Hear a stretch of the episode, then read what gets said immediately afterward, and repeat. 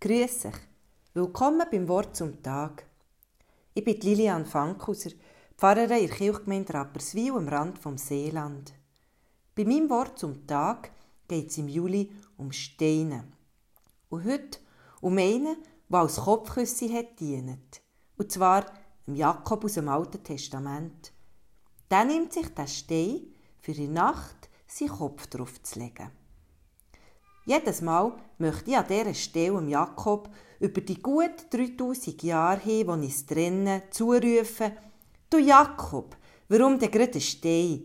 Hast du nicht irgendeinen Lederbeutel oder ein Schaffäli dabei, wo du als Unterlage für deinen Kopf könntest nehmen? Aber fangen wir vorne an. Der Jakob ist auf der Flucht vor seinem Bruder Esau. Den hat er betrogen. Und weil er Angst hat vor seiner Rache, rennt er weg von daheim raus in die Wüste und macht sich auf den Weg zu Verwandten. Der Jakob ist ein Wüstenkind. Er ist dort aufgewachsen, zu Beersheba, mitten in der Wüste Negev. Aber jetzt so ganz allein in der Wildnis, unterwegs in unbekanntem Gebiet, das lässt auch innig kalt. An dieser Stelle kommt unser Stein ins Spiel. Wo die Sonne untergeht, sucht sich der Jakob nämlich einen von den Steinen in seiner Nähe als Kopfküsse. Eben, das ist die Alpe da, wo ich mich frage, ob er nichts Bequemeres bei sich hätte. Aber ja, als Pfarrerin kenne ich natürlich auch ein den Hintergrund dieser Geschichte und da lässt sich das schon erklären. Hier wird nämlich am Jakob seine Geschichte verwoben mit der Gründungslegende der Stadt Bethel wo ein Heiligtum hatte. Ein Heiligtum, wo eben die Jakobsgeschichte erklären was herkommt. Und trotzdem stelle ich mir gerne vor, wie furchtbar der Jakob in dieser Geschichte am nächsten Morgen Eckengestabi hat müssen haben. Abgesehen davon staune ich ja, dass er überhaupt hat können schlafen dort. Das ist auch das Privileg der Jugend. Er schlaft also ein und dann hat er einen Traum. Er hört, wie eine göttliche Stimme mit ihm redet und sagt, ich bin bei dir.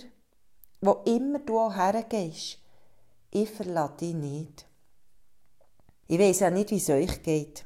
Ich selber tue nicht selten, aber einen Bibelvers danach den Kopf schütteln und denke, eh, was da jetzt wieder drin steht. Aber an dieser Stelle bin ich gern gerührt. Ich meine, wer kennt es nicht? So eine Nacht, wo dir das Herz schwer ist. Vielleicht hast du etwas gesagt, das du bereust. Vielleicht etwas gemacht, wo du jetzt nicht weiter weisst. Du weisst nur, zurück kannst du nicht. Die Uhr lässt sich nicht zurückdrehen.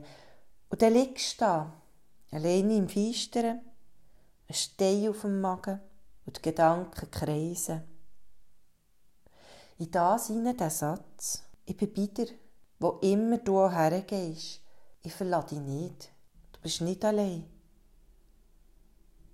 Der Jakob lässt dir am nächsten Morgen ein von seinem Olivenöl auf einen Stein tropfen und macht damit den Stein zum Gründungsstein vom Heiligtum von Bethel. Seine Probleme sind nicht gelöst dadurch.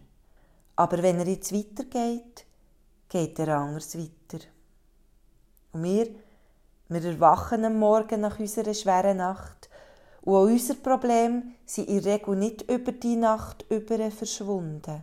Aber wir haben in uns die Ahnung von dieser Stimme, die sagt, ich bin da. Und das Aufstehen geht vielleicht der Tür ein bisschen.